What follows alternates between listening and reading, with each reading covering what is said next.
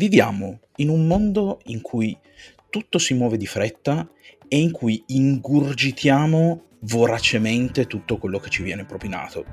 E questo purtroppo non succede solo con il cibo o con tutta una lunga serie di prodotti, succede anche con quelle che sono spesso e volentieri le nostre passioni, il nostro tempo libero. E questa cosa succede anche con i videogiochi ho fatto alcune riflessioni in merito e vorrei condividerle con voi in questa puntata di oggi.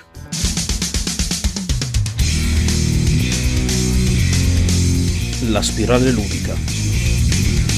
Scopriamo le regole del gioco. Allora, di cosa parlo? Dunque, di recente c'è stato tutto quel lungo discorso sulla difficoltà no, di Elden Ring che è riemerso prepotentemente come ogni volta che esce un gioco nuovo di From Software o comunque un grosso nome, un nome che diventa popolare e che contemporaneamente è anche un gioco difficile in cui bisogna metterci dell'impegno.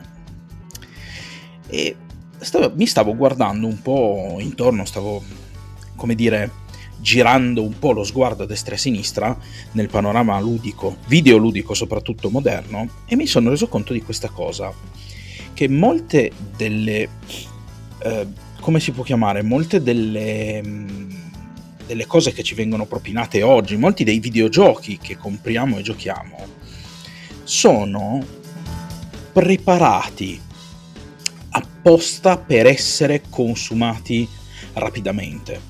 Mi spiego meglio. Poi direte, ma no, ma c'è stato già questo problema del fatto che i giochi fossero corti, sono aumentati molto nelle ore di gioco.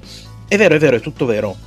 Ma non parlo di un consumo rapido all'interno del monte ore, nel senso non mi sto necessariamente riferendo al fatto che sono pensati per essere giocati in fretta, perché comunque ci sono i giochi oggi, soprattutto quelli open world o comunque quelli di un respiro un po' più ampio, hanno comunque tra le 20 e le 30 ore di campagna principale, più tutte le missioni e le cose laterali che si possono fare che vanno effettivamente ad aumentare il tempo.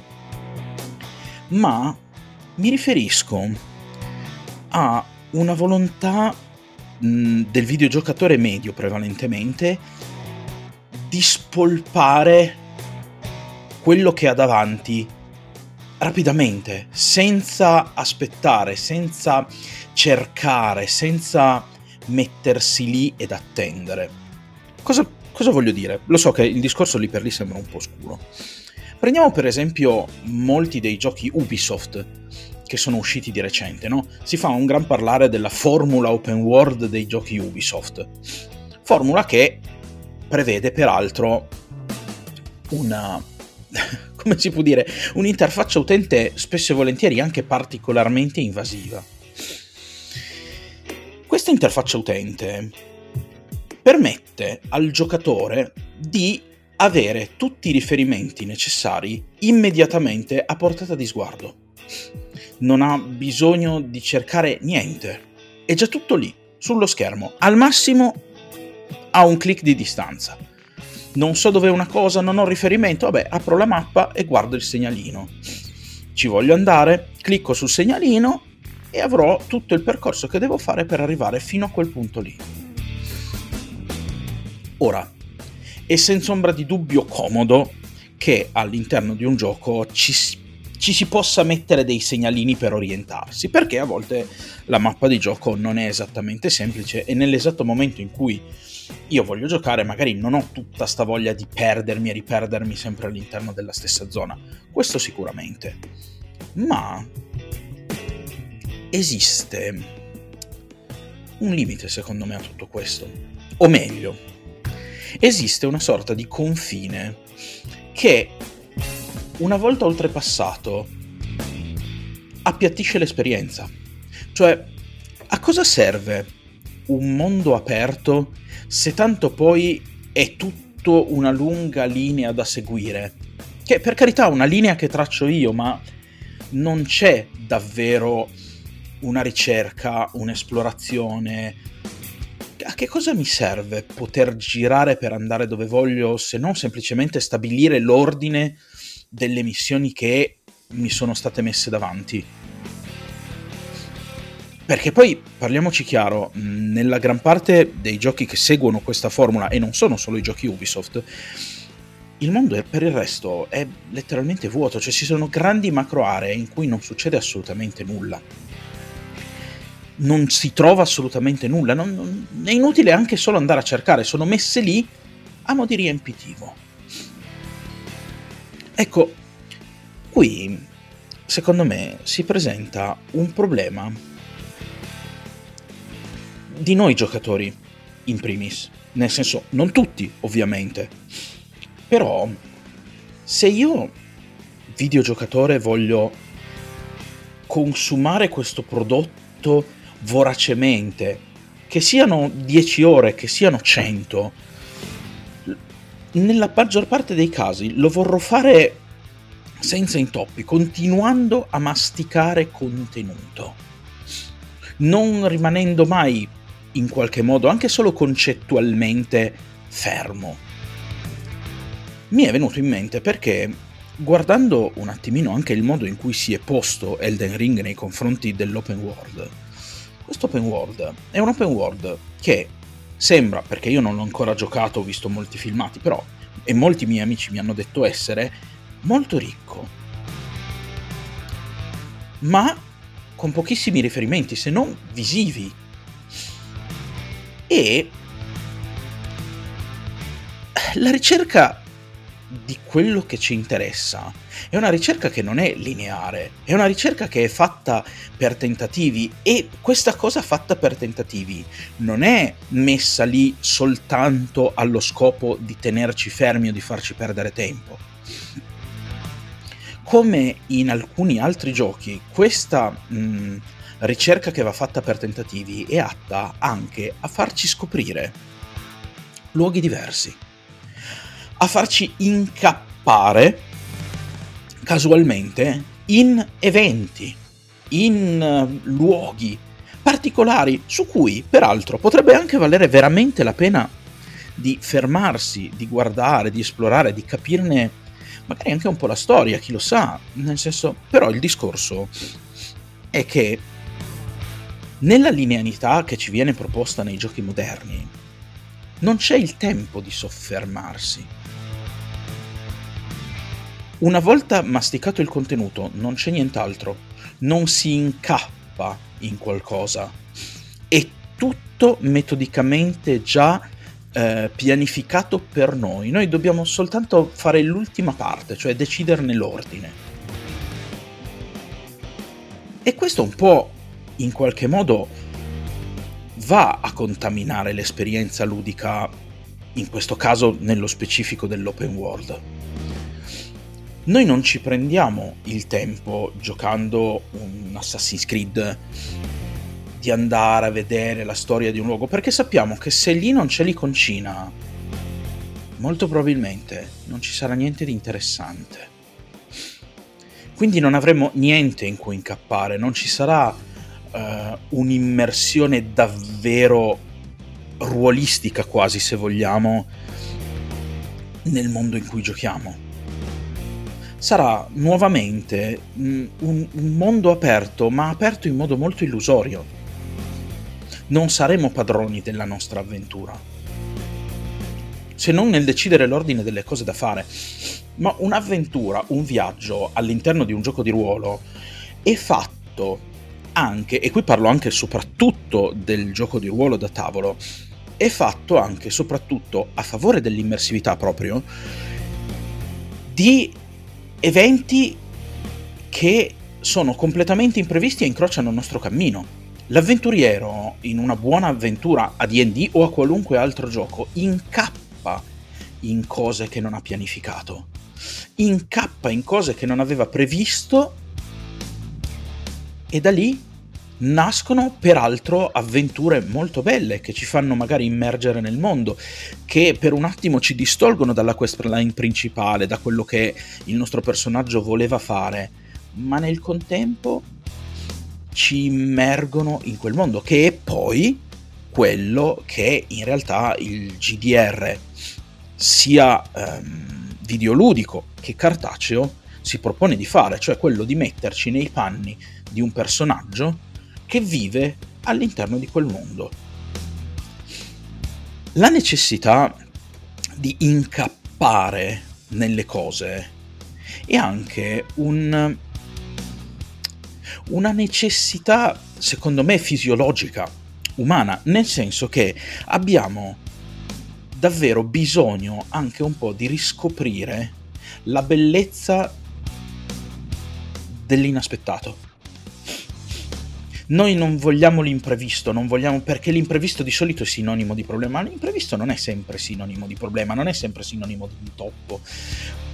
Spesso e volentieri ci ritroviamo con gli occhi proprio completamente con lo sguardo completamente bloccato da un paraocchi che ci fa guardare in una sola direzione. E questo spesso e volentieri nel gioco ci rovina o comunque ci toglie un'esperienza che potremmo avere e che davvero ci distoglie dalla realtà in cui viviamo e ci proietta in un altro mondo. Se noi semplicemente stiamo lì con la testa in mezzo a 3000 iconcine, in primis non saremo mai completamente immersi, perché nella vita reale le iconcine non ci sono. Quindi la nostra testa non potrà davvero navigare in uno spazio alternativo, virtuale in questo caso. Quindi già lì, come, come facciamo a goderci appieno l'immersione in quel mondo?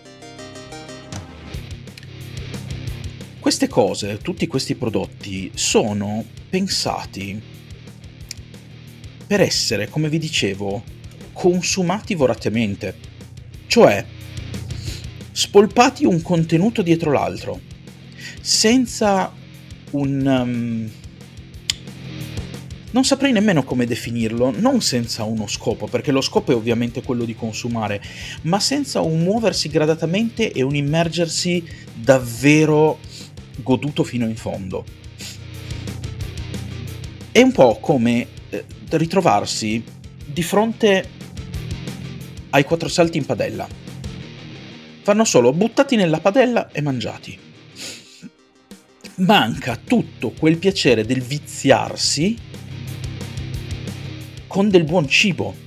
Nel senso, magari potranno anche essere buoni i quattro salti in padella, però il discorso è che quanto è più bello cominciare a tagliare le verdure, um, mettere la salsa, mettere il pomodoro a bollire, no? in padella a cuocere, buttare la pasta, invece che avere il sacchetto, aprirlo, schiaffarlo nella padella, 5 minuti pronto e mangio.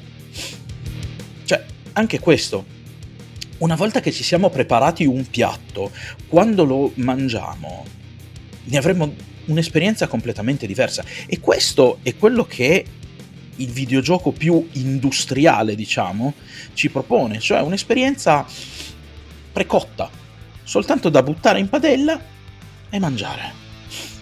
Mentre invece giochi non solo come Elden Ring o come Dark Souls o, o come Zelda Breath of the Wild, ma anche come Sifu, ci mettono di fronte al fatto che questo videogioco non può essere preso e fruito così, distrattamente, senza troppo pensarci. Dobbiamo pensarci su, dobbiamo metterci d'impegno. Se vogliamo giocare a questo gioco dobbiamo davvero volerlo fare, buttare la testa lì dentro. Ed è un piacere che secondo me dovremmo un po' riscoprire e che i videogiochi delle grandi etichette stanno perdendo.